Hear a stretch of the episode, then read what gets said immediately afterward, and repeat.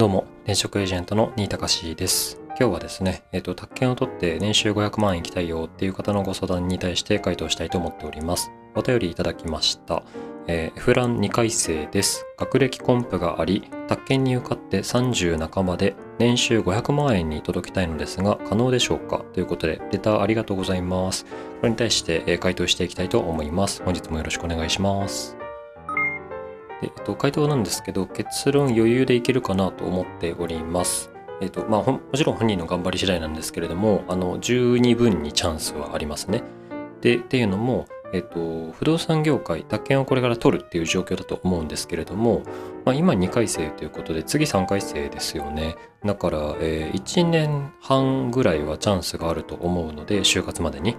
だから、まあ、少なく見積もって1年だとしても、えっ、と、3ヶ月ガチガチに勉強すれば、えっ、と、試験には受かる確率っていうのは、えーまあ、50%以上はあるんじゃないかなと思っておりまして、で、えっと、そうするとですね、えっと、診察でもう応募するときに宅建持ってますっていうふうに言うと、あの、ことさらに受かりやすいっていうのと、診察であれば、えっと、受かった後に、えっと、入社するまでに宅建取ってくださいね、みたいな感じで案内されることも多いので、まあ、あんまり焦る必要もないんですけれども、ただ、自分のですね、あの、時間を有効活用して、いろいろと早くから、あの、ね、学歴のコンプがあるっていうことだったので、えっと、他と差をつけようっていうことであれば、ぜひぜひ頑張っていただきたいなと思っております。そんで、えっと、年収についてですね、その500万円であれば、しかも30半ばですよね。まあ、30半ばと言わず、えっと、20代半ばで、えっと、500万なら、まあ、賃貸や売買仲介と言われる業態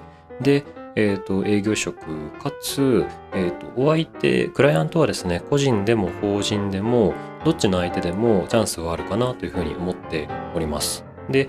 仮にその年収1000万円っていうのを、えっと、20代後半とかで、えー目指していくんであれば、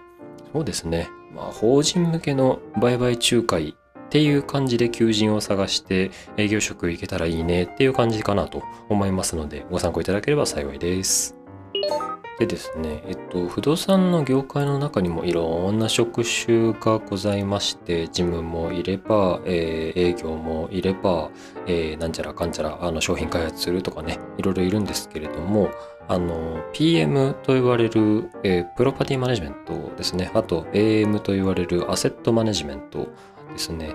まあ、だから IT 業界だとこれ PM がプロジェクトマネージャーとか、えー小売りの業界だったら AM は、えーエリアマネージャーとか、なんかいろいろあってごちゃごちゃするんですけれども、不,、えーと不動産の業界でいう PM、AM と言われるような枠は、えっ、と、新卒枠だとぶっちゃけ結構学歴見られてるかなっていう感じがありますね。まあ、これはもう本当に実態として、あの、包み隠さず僕は、あの、誰に対して雇われてる身でもないので言っちゃうんですけど、ただ、あの、とはいえですね、えっと、売買仲介の経験があれば、しかもそれが特に法人相手の売買仲介であれば、えっと、PM とか AM に対して転職するっていうチャンスは結構あるかなと思っております。結、あの、難関なんですけれども、えっと、スタートラインというか土俵には立てる、戦える土俵には立てますので、なんかめちゃめちゃ強い力士たちがですね、えっと、ライバルとしてたくさんいるんですけれども、どうにかこうにか勝ち抜いていくっていうチャンスは得られるかと思いますので、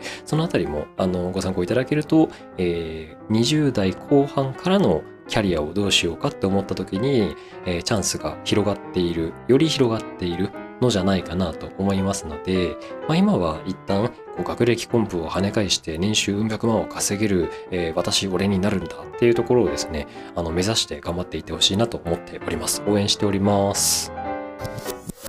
はい、えーっと、ヨタ話のコーナーです。えーっとですね、最近、最近でもないか、あの、半年ぐらい前にですね、えっと、近所のスーパーで、なんか、純水っていうコーナーを見つけたんですけど、えっと、清らかな水純、な水で純水ですね。っていうコーナー見つけたんですよ。まあ、つまり水が汲めるっていうコーナーなんですけど、あれ何なんですかね？あの、ちょっとよくわかってないんですよ。で、昨日、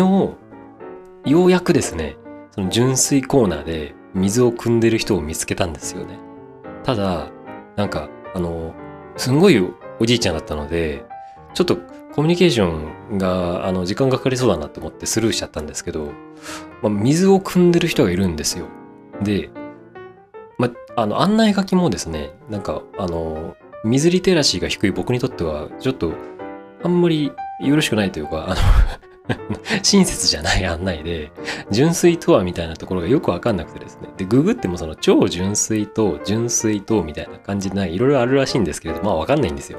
まあ、の生活に関するあらゆることがダメなんですけど、まあそうかと、そうかそうかと思ったんですが、でそのなんで気になってるかっていうと、僕はですね、あの、パナソニックの、えっ、ー、と、スチーマーを持ってるんですね。謎に持ってるんですけど、でそれが、えっと、生成水というものをですね、水に、あの、なんか、えー、と、ボトルに入れて、で、それをガコってはめると、えっと、パナソニックのスチーマーから蒸気が出てくると。で、温冷スチームとか言ってですね、風呂上がりにやって、で、えっと、聞いてるんだか聞いてないんだか正直よくわかんないんですけれども、まあ、どうやらその化粧水なりの、えー、浸透率が高いと、66%高いんだと。いうふうな歌い文句をですね、信じてですね、まあ、寄るわけなんですよね。ナイトルーティンの一環なんですけれども、その、えっ、ー、と、生成水というものもですね、まあ、バカにならないわけですよね。僕はあの視力が2.0あるので、コンタクトレンズなんか使わないわけなんですけれども、だから、えっと、コンタクトレンズ用の生成水とかは持ってない人生だったんですが、このパナソニックのスチーマーを使うためだけに生成水が必要になりまして、で、そうすると生成水をですね、Amazon とかで探して、えっと、ドラッグストアで探してってなった結果、Amazon で売ってる2リットルで325円のあの生成水が一番コスパがいいことに気づいたのが、え去年、一昨年ぐらいかな？それをずっと使ってるんですよ。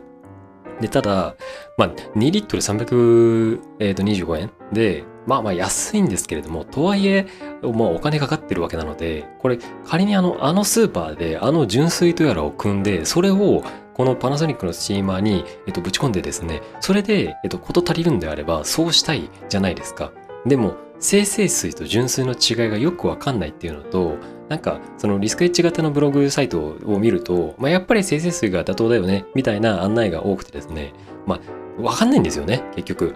その、じゃあなんで純粋を飲んでる人たちがいるんだろうっていうところもよくわかんないですし、果たしてあれは飲んでるのか、何かに使ってるのか、そこもわからないと。なんかいろいろわからないまま半年が過ぎてるっていうのが、えっと、今日でございます。まあ、気に留めてないにせよ、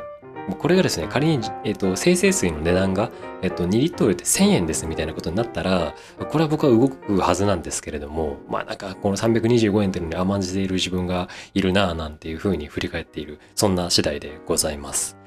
結局あれは何なんでしょうね。なんか、純粋のうまい使い方を